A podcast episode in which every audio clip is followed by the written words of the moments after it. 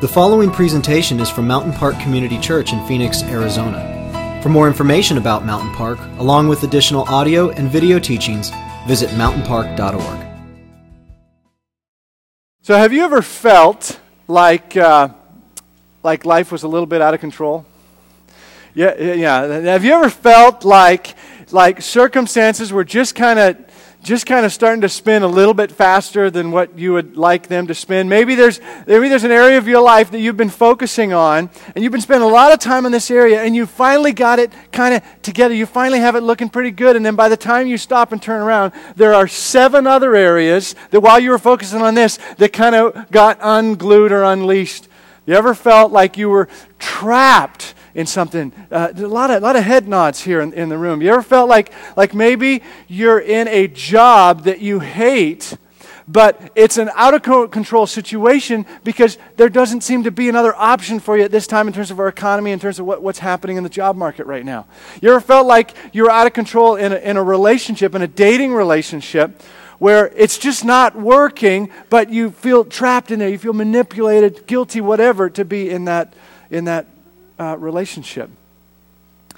It's not fun to have this feeling of being out of control. My oldest son turned eight uh, last week. His name's Gordon, and we had his eighth birthday. And a rule that we have in our house is that you can invite the number of kids that is your, that is your birthday. So for the uh, uh, fourth birthday, you can have four kids over. Uh, so last year, seventh birthday, we had seven boys over, and all birthdays that we've ever had have been at our house and have been manageable. Last year, Seven boys, seventh birthday, no problem. We've entered into a new zone with the eighth birthday and eight boys. It, it was it was out of control. Let me just tell you, this is what the situation was. What Gordon got his big present this year was a camera. We got him his own digital camera. And so what we did for his birthday is I set up a photo scavenger hunt for him and all the people who were with him. We had uh, items ranging from 1 to 15, a lot of one point items, uh, a lot of two point items, and a few upper end. So, so like uh, Gordon lying on the, lying, uh, uh, on the grass with whipped cream all over his face, take a picture of him, that's worth two points. If, if, if, the, if we, all the kids came together and built a Lego structure that was as tall as Gordon, take a picture of it, that was worth 10 points. That was a big one. And the top pointer, there was one thing that was above 10 points. It was 15 points, and that was a picture of all the kids uh, washing Gordon's dad's car.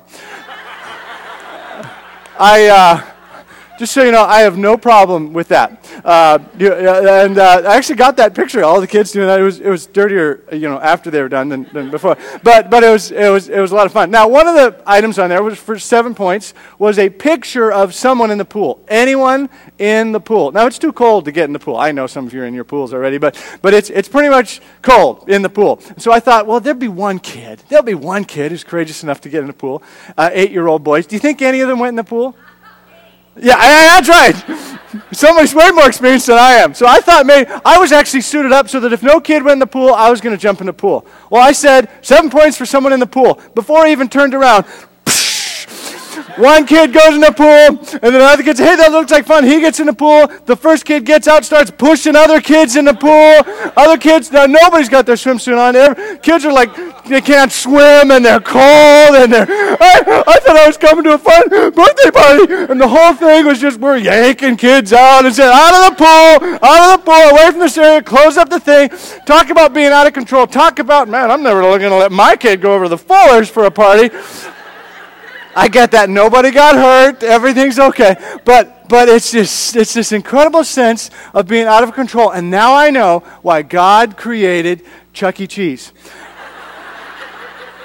And that's what eighth birthdays are going to look like from now on, I think. But anyway, we've, we've, we've been having a lot of fun. But the idea of being out of control, of just not being able to have enough hands, enough time, enough energy, enough, enough wisdom to, to manage all the things that are going on, it's not fun. It really is not fun. This series is entitled Fruit and what we're doing in this series is we're looking at Galatians chapter 5, at these nine things that Paul refers to as the fruit of the Spirit. And that these nine things are not things that we work at at one at a time, we want to improve ourselves with. These are things that are the result of having a genuine relationship with Christ.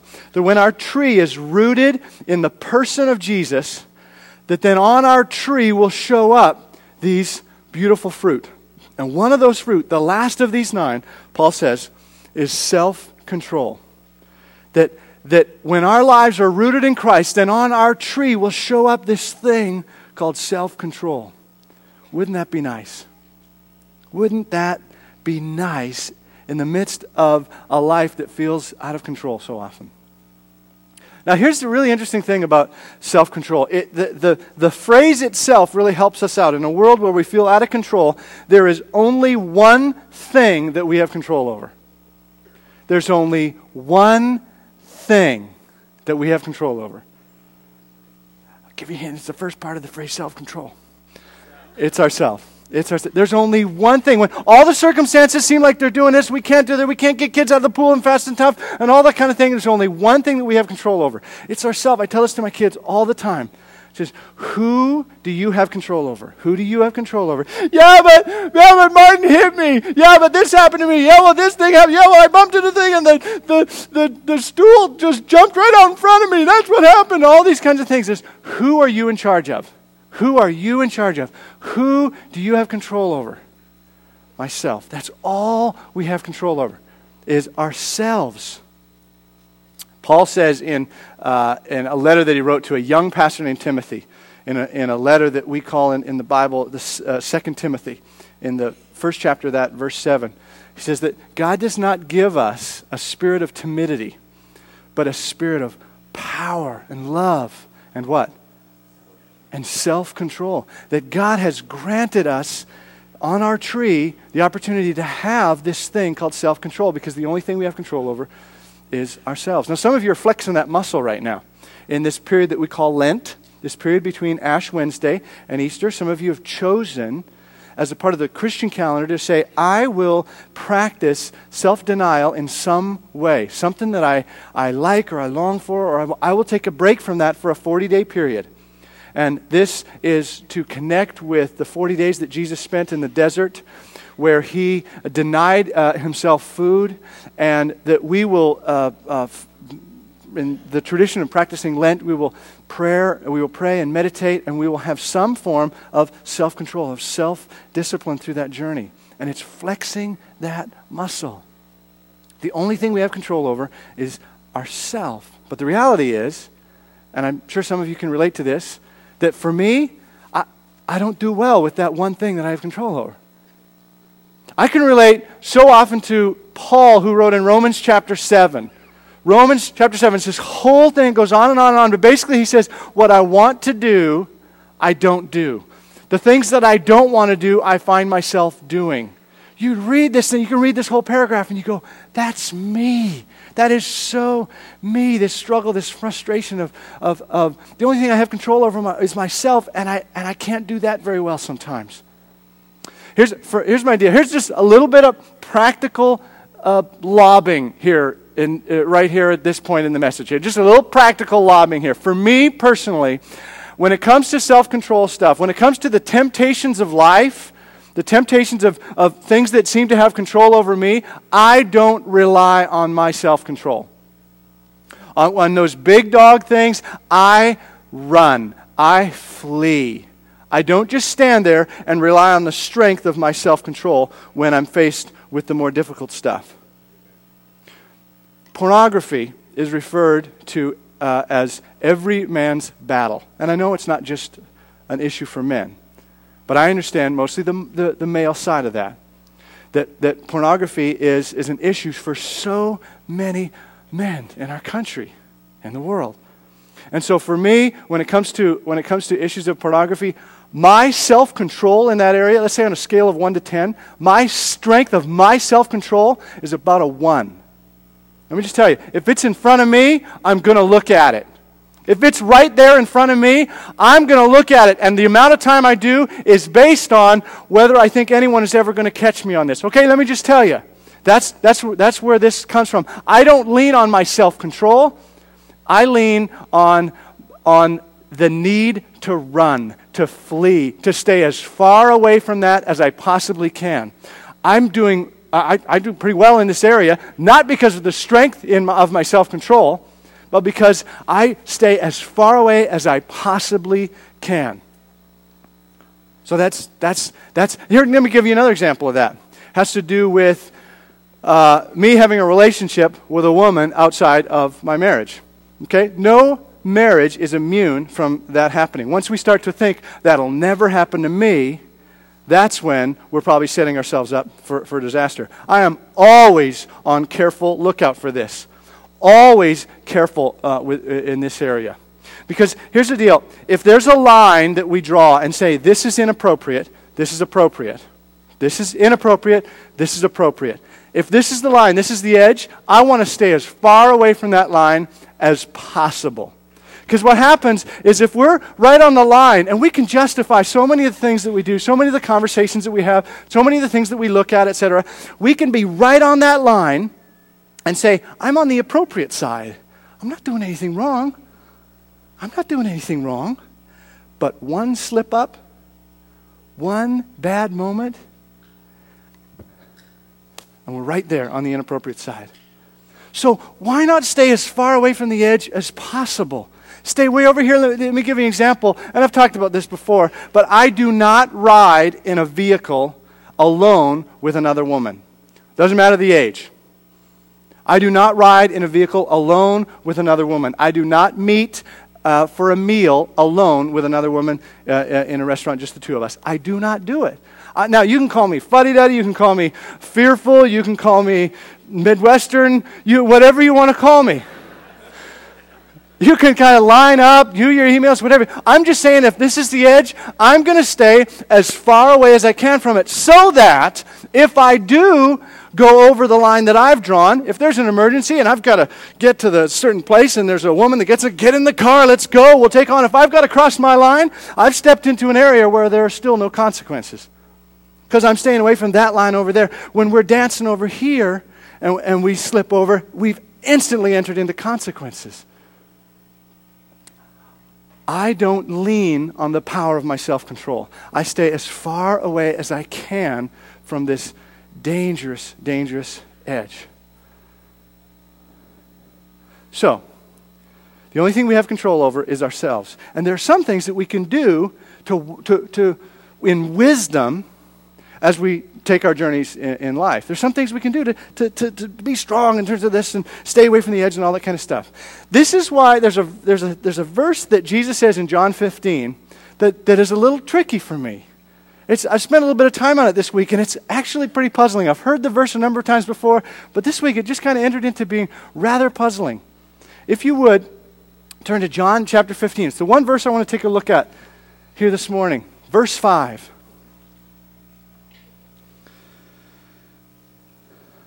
Actually, I got up on the screen. Here's, here's what Jesus says. Verse 5 He says, I am the vine, you are the branches. If a man or woman remains in me and I in him, he will bear much fruit. That's the entire point of this whole series. That when we are rooted in Christ, when, when He is in us and we are in Him, we will bear fruit. That beautiful fruit is the result of having a relationship with Christ. That's the whole point of this whole series. And then Jesus says, apart from me, you can do nothing. Really? Nothing? Nothing? I mean, before I gave my life to Christ, I could do a lot of things. There were a lot of things that I could do. I was pretty do, doing. I mean, I think of people that I've known who have done some amazing things and, and they don't have a relationship with Christ yet. Not yet, whatever. People who have broken addictions because of their own self control, because of relationships that, that, that, they've had with people who have helped them out, because of patches, because of whatever that, that has been in their journey. And Jesus says, We can do nothing? Apart from me, we can do nothing? There's a, a gentleman in our church named Bob uh, Dainert. He's been a part of our church for a number of years. And God has put him on an incredible journey over the last year and a half. And uh, we uh, sat down this week and did a little video interview. And I believe there's a part of this story that very much helps us understand what Jesus had to say, when, when, what Jesus meant when he said, Apart from me, we can do nothing. Here's Bob's story.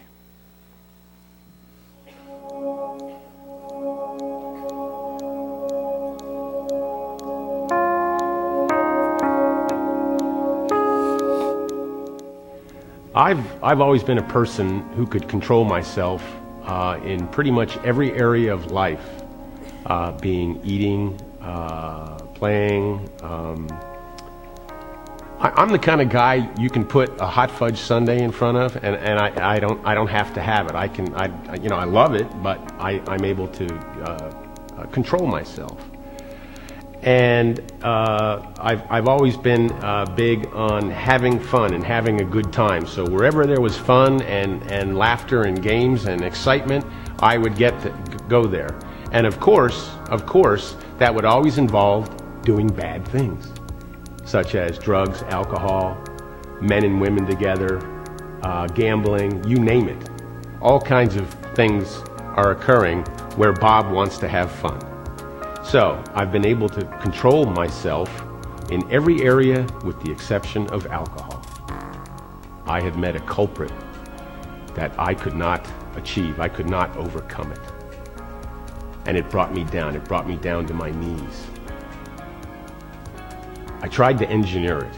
I have a degree in engineering, and so I thought, like everything else in my life, I'm going to build a plan and a schedule, and I'm going to overcome this alcohol just like everything else. Plan, schedule, go do it.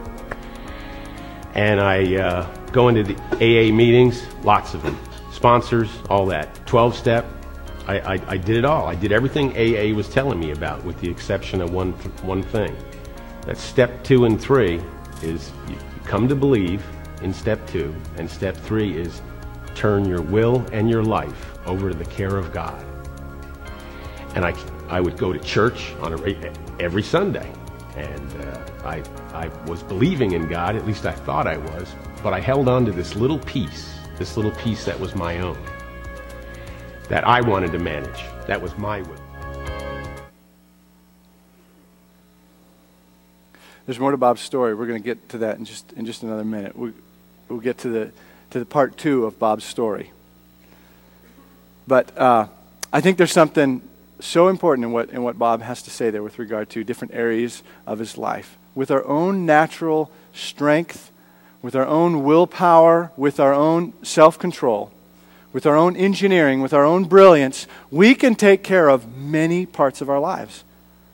Maybe 98%. Maybe, with all things considered, all books that are available and counseling and all that is available, maybe we can take care of 98% of our lives. But then, as Bob says, then there's this one area. And for all of us, there's that 2%. And that 2% is everything. That 2% is everything. Now, some of you have done some amazing things out of your own strength with regard to addictions and, and different uh, struggles that you've had in life. And maybe you look at others who need Christ or who need some kind of 12 step program and say, well, they're weak. They're not strong like I am. Maybe there's some others of you in this room, you know you're more prone to addictions. You're, no, you're more prone to having other things have control over you. But let me just tell you each one of us has an area of 2% in our lives. Each one of us. Some of you are incredibly and painfully aware of what that 2% is. It has a hold on you on a regular basis. You're reminded daily of how, of how much that 2% is everything. Others of you, perhaps, may, maybe you're not quite as aware of that.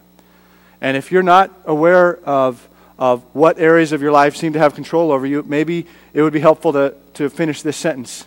I'm not happy in life until I have this, or unless I have this. I cannot experience fullness of life. I'm not happy in life unless I have this piece. I just got to be honest. Here's this one piece. It's the one thing that I have to hang on to. If that one thing is not God, then there's something else that has a hold of you.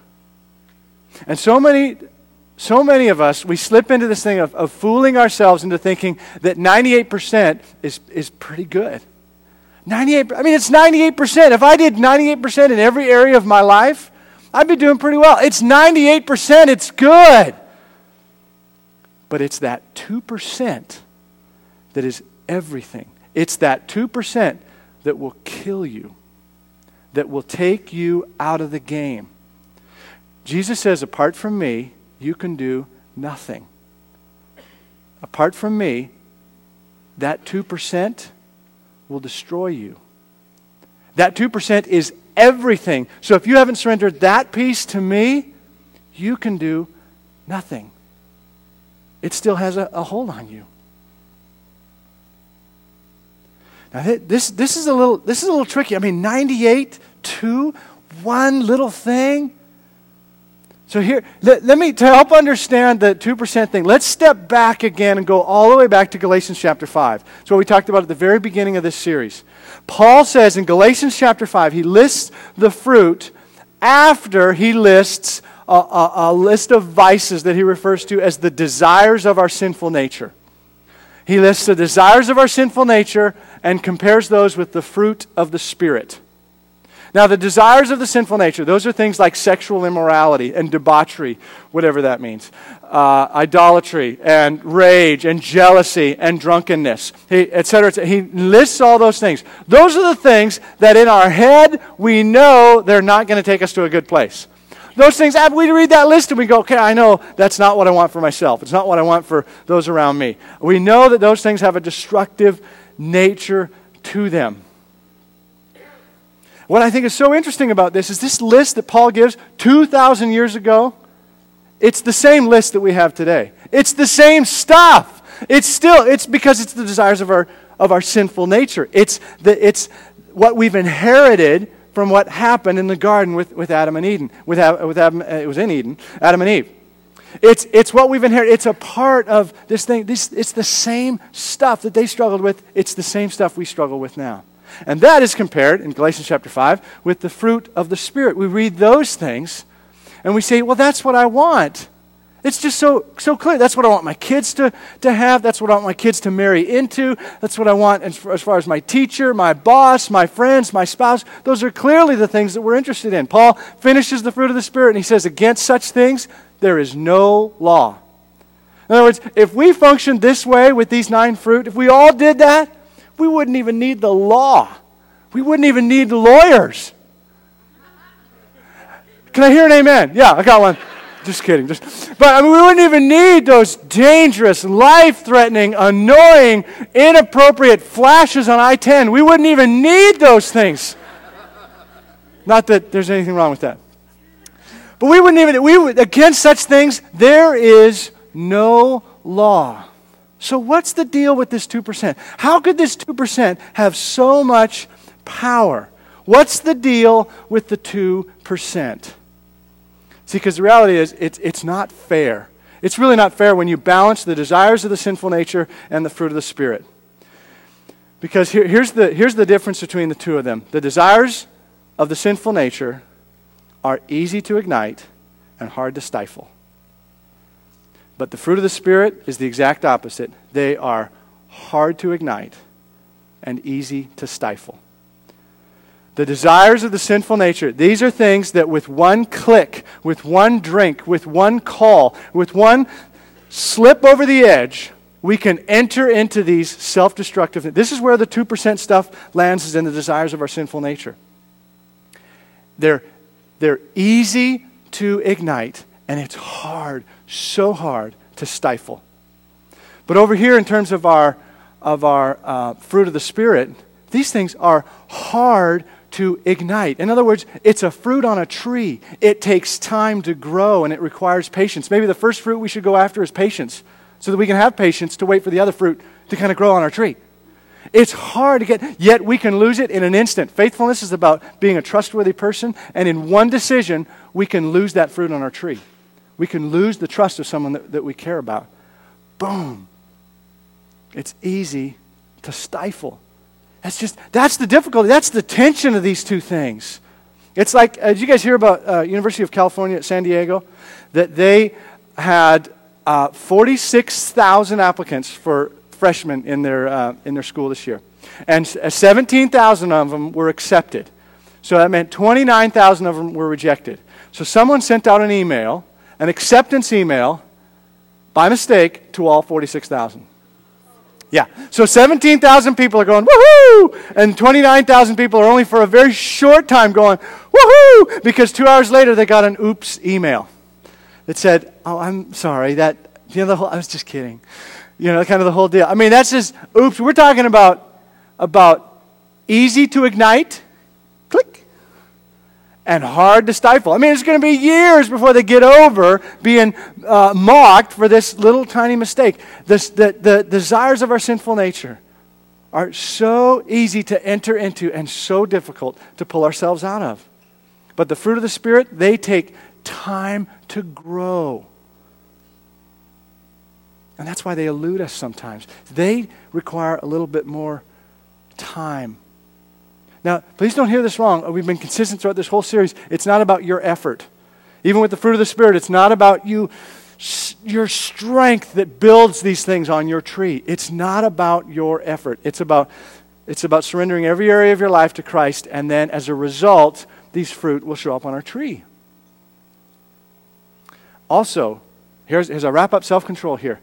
Just keep in mind the title of this entire series Self control is a fruit.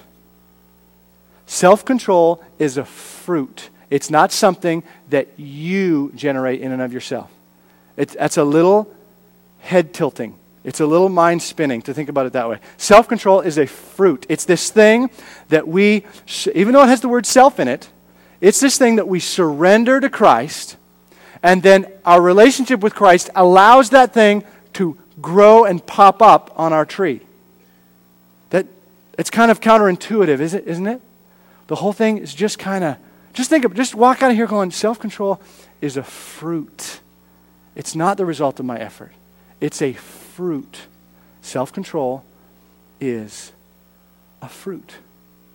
Now Bob now understands this. And so here's the rest of Bob's story.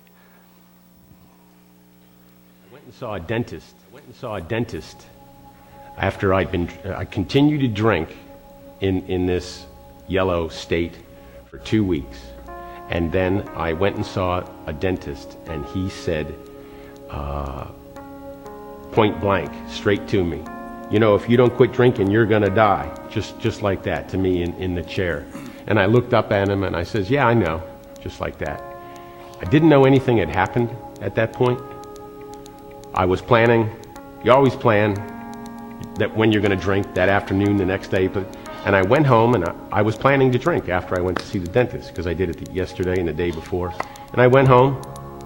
I didn't feel like drinking. I mean, I really didn't want to. And I suddenly realized that what that dentist had said to me, I truly believe that was God speaking to me one last time that if I don't quit, I would die. Because I had been through two extreme DUIs.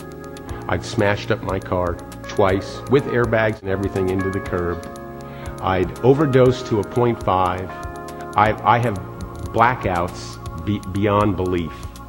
Uh, hundreds. And it was that day, February 12th, 2008, when the dentist spoke to me that I believe God intervened. And since that day, I have not had a desire at all to drink.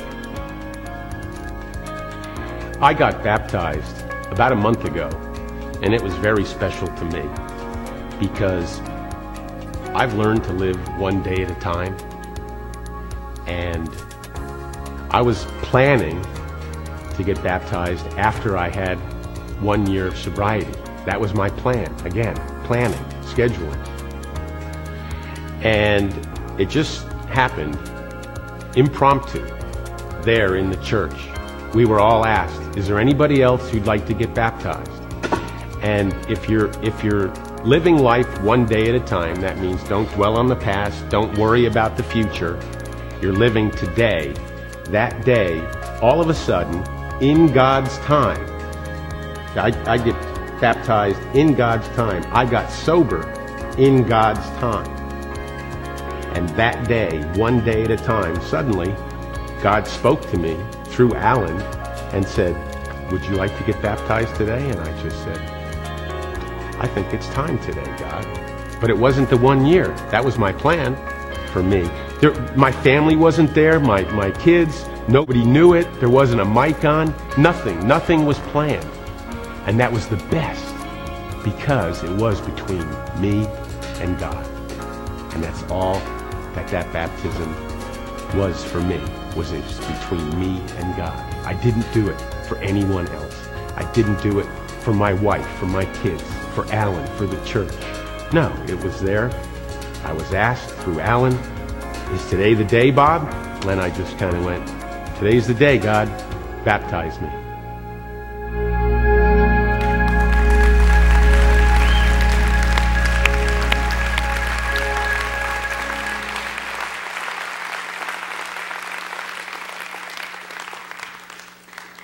Allow yourself to be encouraged by that. Not by the strength of Bob, but by his willingness to release it to where the strength comes from. We are we have a we have what we call the sanawats, and the first one of theirs A is ask questions, and we've been inviting you to ask questions as a part of to help us with our series that's going to follow Easter. We still invite you to do that. One of the questions that came in was is Alan, I've been I've been listening to the messages, I've been doing all all this stuff, but why is my life not changing? Why am I not experiencing these things that you talk about? Why is it not happening in my life? That's a great question. And maybe, maybe it is as, as simple as asking yourself if you've truly surrendered your life to Christ. And that's not a, a guilt weight thing, oh, I'm not doing enough. Have you truly surrendered your life to Christ? I believe that many of us here in this church, in the American church, we, we, we, we're, we're cultural Christians. We're familiar with church. We're familiar with, with the way it works. We know where to park. We know how it works with our kids. We know uh, how to worship. Maybe we've been baptized. Maybe we know how to answer a whole lot of questions. But is it, is it sincere? Is it, is it a full out surrendering of your life to the Lordship of Jesus Christ? That's what we're going to talk about next week. That's what we celebrate here at Easter. We're going to talk about how simple that is and profound that is. The simple message of Jesus, who, as we looked at this morning, said, When you are in me and I'm in you, you will bear much fruit love, joy, peace, patience, kindness, goodness, faithfulness, gentleness and even self control. Let's pray. God, we celebrate with you what you've done in Bob's life. The, the, the applause here is a celebration of, what, of who you are, God. So, Father, I pray that uh, that story would be an encouragement uh, to others here in this room. Father, I thank you for the picture of the fruit that you give us through your servant Paul. God, thank you that these are not things that are the result of our efforts, but these are things that grow on our tree when we surrender our lives to you. Father, as we worship with this, uh, with this one final song here, God, we want to uh, uh, stir up anything in us that says, God, what else do I need to surrender to you? What is my 2%? That I keep on holding on to, thinking, thinking I'm, I'm at 98, that's good enough. God, may we just surrender the whole thing. The whole thing. We give to you now our 2% in the name of Jesus. Amen.